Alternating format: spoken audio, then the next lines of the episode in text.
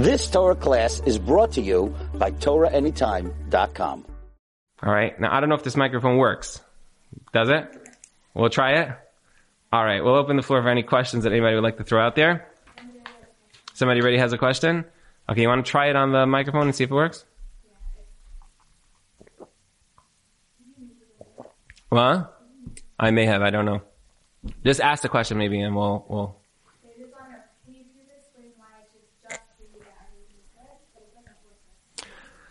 Okay, basics of emuna, right? Is that, and we spoke, what? I'll repeat the question. Okay, so uh, how is it possible that everything is good if it doesn't necessarily look good? Yeah? Um, that, this is the basics of emuna. Is that a Kadosh Baruch Hu is a mative, that means that he is benevolent and he is good. He is kol kulei toiv, everything about Hashem is good. Unfortunately, our perspective on the world is very different than Hashem's. But we've spoken about in the past, and really maybe we've spoken about this more in the Journey to Greatness, which is the other series that we have ongoing, little plug, um, for every other Wednesday night, is that, you know, a person needs to have a neshama perspective on things. And if you view the world through the other world, the Olam Ha'emes, money struggles, emotional struggles, struggles of children, parnasa, these struggles are struggles that klape shmaya, as far as the world is concerned, even health, it's not necessarily doesn't have the value. There's one thing and one currency only that exists in the world to come, and that is kirvas Elokim, feeling a closeness, a bond to Hashem. So in every struggle that a person has, in a certain sense, it's an amazing opportunity for that person to work on kirvas Elokim. And sometimes the harder a person has to struggle on that relationship, the deeper they're able to appreciate that Hashem holds all the cards and that Hashem has his perspective.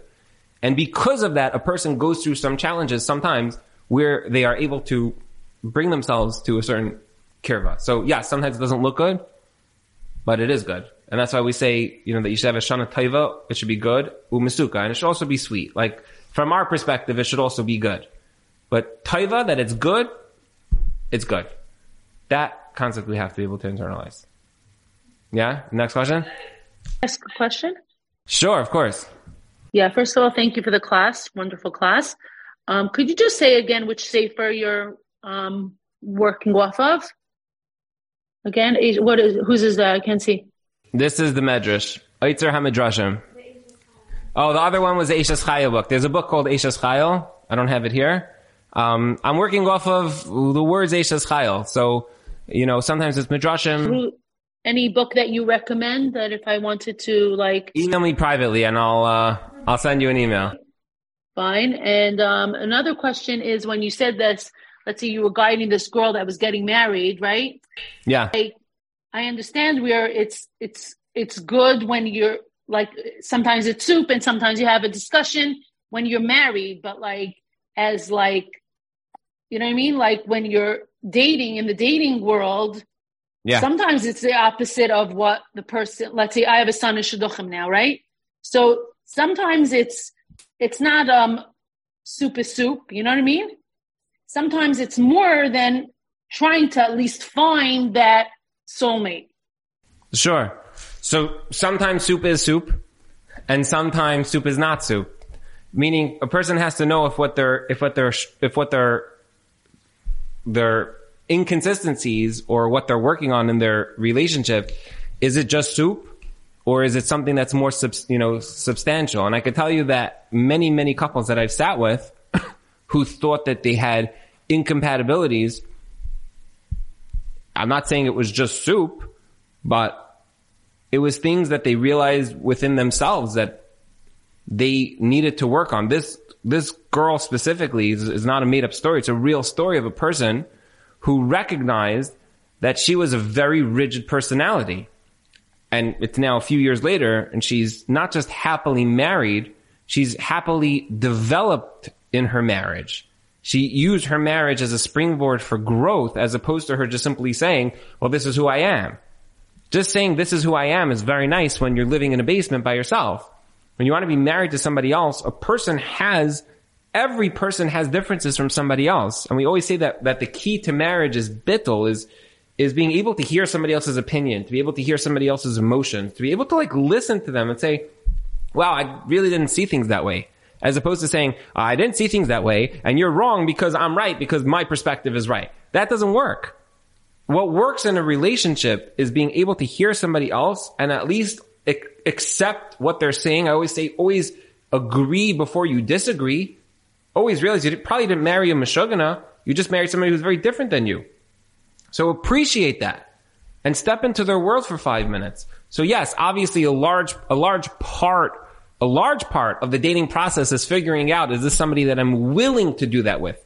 Am I willing to like free fall off this cliff to trust them enough to be mavato myself to them? If you want to look at it that way. Does that make sense? Is that too deep? Yeah. Right. Meaning So- like meaning if this if let's say this girl is so quiet and then need more personality, right? But maybe if I woke woke up in the morning the day after the wedding and I realize, oh my gosh, what I get myself into, then I could work on it. But Yeah, if I'm I- dating her, you know what I'm saying? There is a process of finding the right. I like that. Finding the right spouse, finding the right partner to be mavatal with. Ex- exactly. I have to just tell you also, you know, I, I had, I once had a chassan that I was talking to, and this guy was, let's call it, um, very geschmacka guy, a very personality, very loud and very, you know, like really like in your face kind of guy. Like if he's in a room, you like know he's in a room. And the girl that he got engaged to was really very, very different, very different, very quiet and very reserved and very refined. And, and I was talking to him when we were, you know, learning chassan classes. And I said, describe your chassan to me. Like, let me hear a little bit about, describe your kala to me. And he was talking to me about her. And I was like, whoa, that sounds very different than, than you are.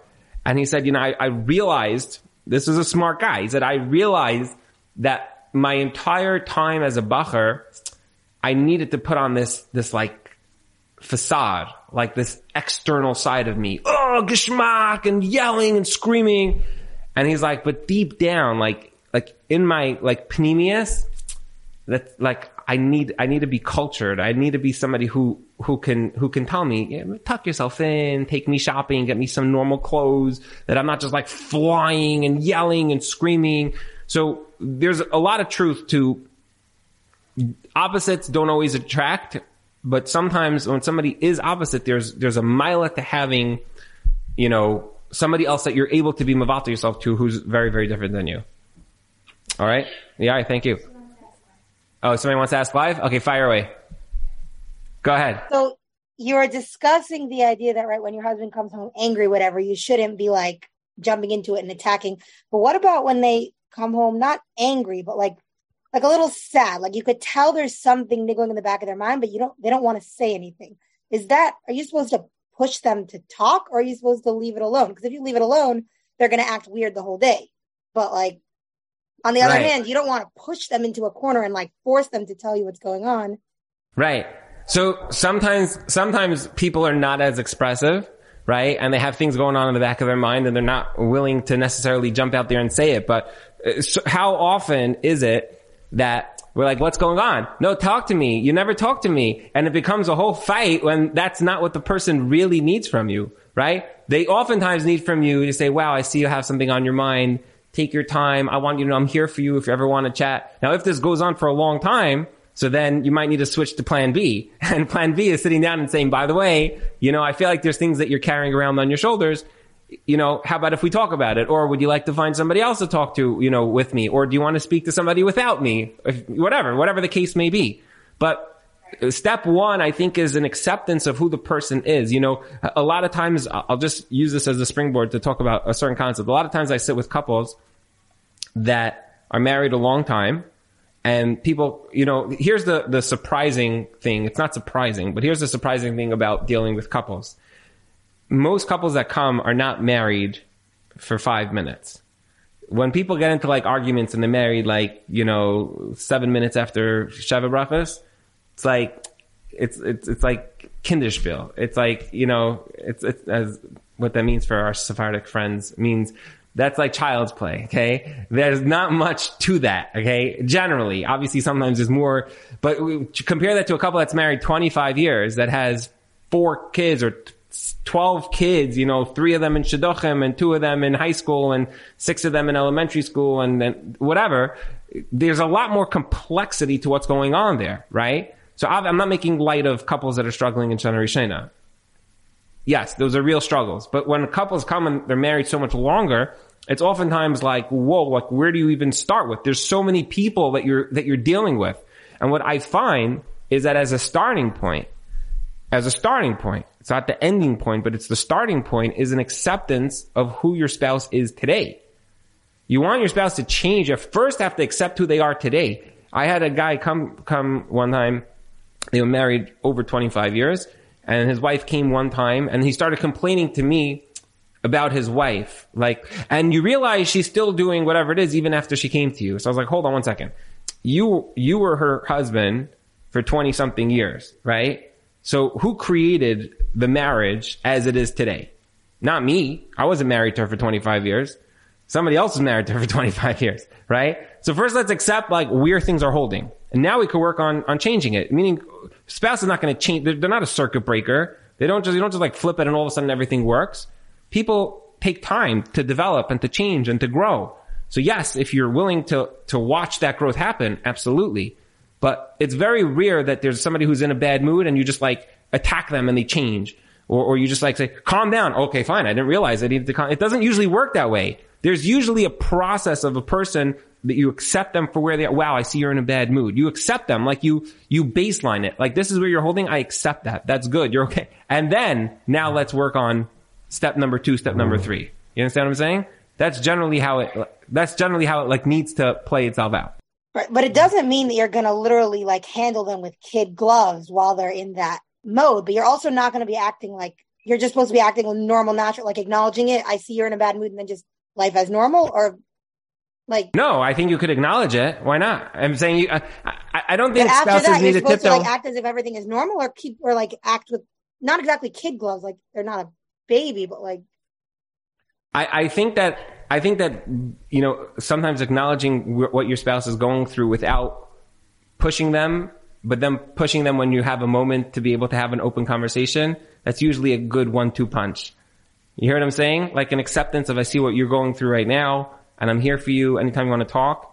And then at another time say, I see this is going on for a long time. You should just know, I feel like you probably need to unburden yourself. I'm here for you. Those, those two things. Sometimes it just doesn't work. Sometimes uh, they're just not interested. They're not like looking for somebody to talk to and they're not looking to change. So then it, then it becomes much, much more challenging. But what, what I find is that people actually want to be understood.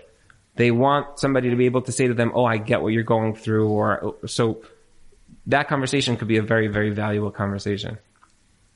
Good. All right. What's that? I can't read that question from here. Oh, it's the same question? Okay, very good. Okay, is there any last question before we close down? Yeah, you have a question here? Okay, go ahead.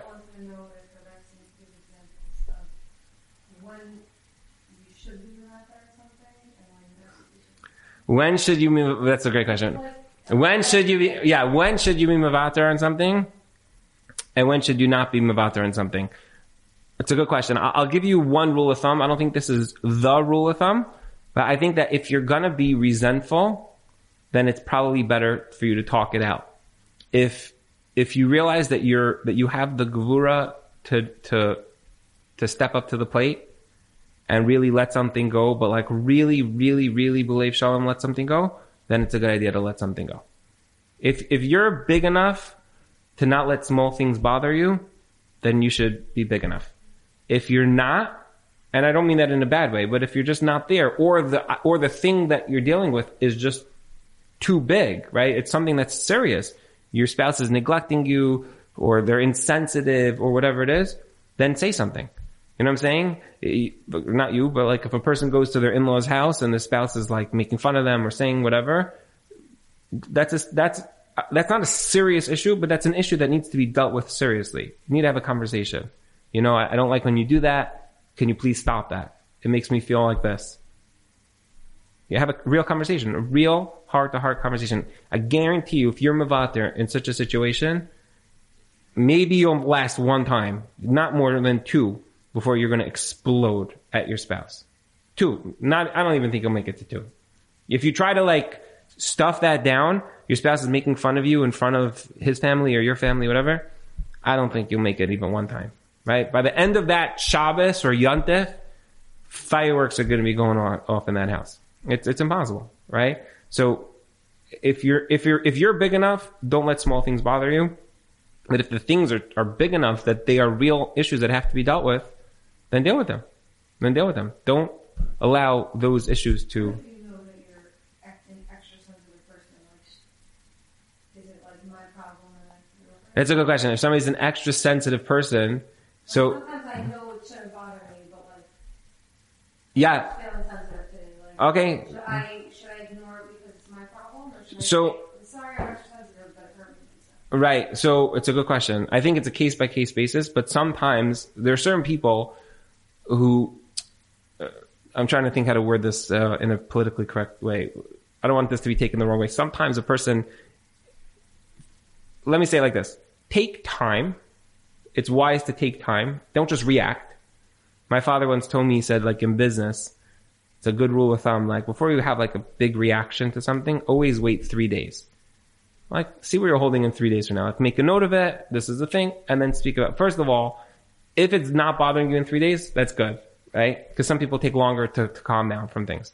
And if, if it is bothering you in three days, when you do talk about it, hopefully you will be much calmer, right? So if your spouse did something and you, you wait a little, it doesn't have to be three days, but if you wait, if you give it some time and then you say to them, you know, hey, could I talk to you about, you know, whatever? I would really appreciate, or I feel like our marriage is whatever. If you start talking like that, you'll be much calmer and they'll be much more accepting.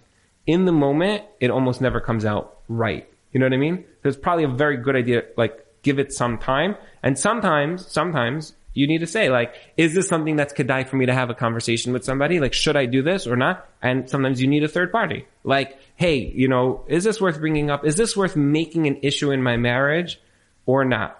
Or is there a way that I can bring this up without it becoming an issue in my marriage? I think that's even a smarter thing. Is there a way for me to make this in a way that it does not become an issue in my marriage? I want to talk about it. I just don't want this to become bigger than it is. How do I tackle this? You hear what I'm saying? So those are usually good things. Is there one more question on the thing? Yeah, it's, it was also asked last week then, what do you do when you have different hashgrams? What does a person do when they have different hashkafas than their spouse? Last week was bad. Okay, so we changed the word and we have a new question. um, what? We didn't address it? Okay, what does a person do if they have different values than their spouse? So values are like this. Um, values generally are inflexible, which means that it's hard to just simply be mavater. If your spouse, let's give an example. Let's say your spouse, you're crazy about which we all should be, but you're crazy about lashon hara, like you, you not speaking lashon hara, right? And your spouse is crazy about speaking lashon hara. Okay, those two values. It's going to be very hard for you to just be mavater because you're sitting at a Shabbos table and everything that they're saying is lashon hara, putting down this person, belittling that person. It's going to be very hard for you to just sit there and just have that conversation. So on certain values, let's say you want your spouse to daven and they're not davening, or whatever the case may be then you sort of, we've spoken about this in the past, it's sort of like overlapping rings. Things that are completely in their domain, let it, generally, let it go. What? You can't put your values in somebody else, although sometimes you can influence the other person's value system. Right. Sometimes you could, but if it's not aligning, it's generally a good idea to take a hands-off approach. If it is stepping into your world, so then it's going to be very hard for you to just swallow that and let that go. Sometimes you have to have a conversation. And sometimes, I'm going to say something that might be a little bit shocking to you. Sometimes you may have to change your value system in order for your your values as a couple to become more congru- con- congruent. Congruent. There we go. Um, and and have more of a symmetry or a unified front for your marriage to be strong. I'll say that again. Sometimes a person may, with guidance, may have to lower or change their own standards for certain things so that their marriage has less conflict so that they can get closer to each other on that value system so that in the long run, their values will grow together. I'll give you a small example. It might be a funny example, but I think this is an important point. I had a couple ones that came to me when they got married. This guy's hat was a baseball cap and his jacket was like a, a, like made out of like jean material, jeans, yeah, denim, Okay. That's what this guy wore. Okay. That was his hat and his jacket. He did not own a hat and a jacket. That was what it was. Okay. Then after 10 years, guy became very inspired and decided that he comes home one day, he's wearing a hat, bend down, the whole spiel, Borsalino, and he's wearing like a proper jacket and he like walks in the door and his wife like was like, are you collecting tzedakah? Like she didn't even know who he was. He was like, what is going on here? And he was like, yeah, this is the new me. You have to accept me. And, and she was not ready for that. She was not ready for that. And we had a long conversation. I'll tell you the mashal that I told him. Life is like a journey. And marriage is like two people going on that journey side by side. So imagine if you're going for a thousand mile walk. Okay. It's a long time. Two people walking together side by side. That's what marriage is. It's unity. It's in the word, journey of unity, right? Kesher, davak. It's in the word. It's in the, the description of what marriage is. Now imagine if one person says, listen, we're going forward. I'm going to go forward ahead of you. I'm going to walk a mile ahead of you. We're going to go on this thousand mile journey. But on mile two, I'm now running to mile three while you take a break. And we'll keep going on this journey. I'll meet you at the end. I'm sorry to say that's not marriage. You might be going in the right direction, but if your right direction is taking you away from your spouse, you may, in certain instances, obviously, you may sometimes have to say, I need to either change my standard, uh, sometimes figure out that it's not conflicting with your spouse. Now, obviously, I am not talking about breaking halacha or, or anything along that, that line. But with guidance, with guidance, a person sometimes may have to make sure that their, that their values are aligned to the point where the spouse is, that the marriage is not being affected. There's a certain halacha, I don't want to go into the whole details now, a very complex shayla that was presented to Rav Elyashiv that was very much along these lines of a wife who was keeping halacha to a certain level and the husband was not. And when they presented this to Rav Elyashiv, his response was, this is not going to work. This is not going to work. The wife's level of observance in halacha and the husband, it, it's not going to work. Ah, but the wife was right. And he, he said, I'm going to teach you how to be makel over here. And he was makel for the wife to bend halacha to the point where the couple was strong. And then over time, over time, the husband was able to grow towards his wife's direction. There was no resentment. There was no animosity. There wasn't hating Hashem and hating halacha and hating the rabbis. There was none of that because she was able to understand that this journey, if you're not on this journey together, so what do you have? You have no marriage. So sometimes that's the answer. Not across the board. Ask your local Orthodox rabbi. But sometimes when those when those values are not aligned, when those concepts are not aligned, you have to make a concession if it's within the worlds where it's affecting both of you. Uncomfortable? You don't like that? Yeah? You? Okay. I wasn't sure. Okay. Yeah? Um, yeah. So I wanted to know, um, is it normal that a wife needs to work her husband, or should it come naturally? And how does wife go about respecting her husband, husband and truly? Okay, respecting a husband. Okay, so this question I'm going to defer till next week. Okay, I'm going to make a note about this. Okay, so whoever spent, sent this question in, please, uh, you know, we'll take this question next week first. You could email it in and we'll, uh, talk about it or, um, we'll figure that out. But th- this is a deeper concept than like a closing question. This is a question that needs like a good five to seven minutes. So let's talk about this next week. It's one of the core values of a marriage is respect. And we spoke about this concept of being able to throw yourself off a cliff in order to be mavatal yourself. You have to have that underlying sense of security and respect and appreciation for your spouse. So if it's not necessarily there, we have to figure out how to build it in there. But mirtzeh Hashem will talk about this next time. Um, we'll see you guys mirtzeh Hashem in two weeks. Thank you so much for joining. Have a wonderful night. You've just experienced another Torah class brought to you by TorahAnytime.com.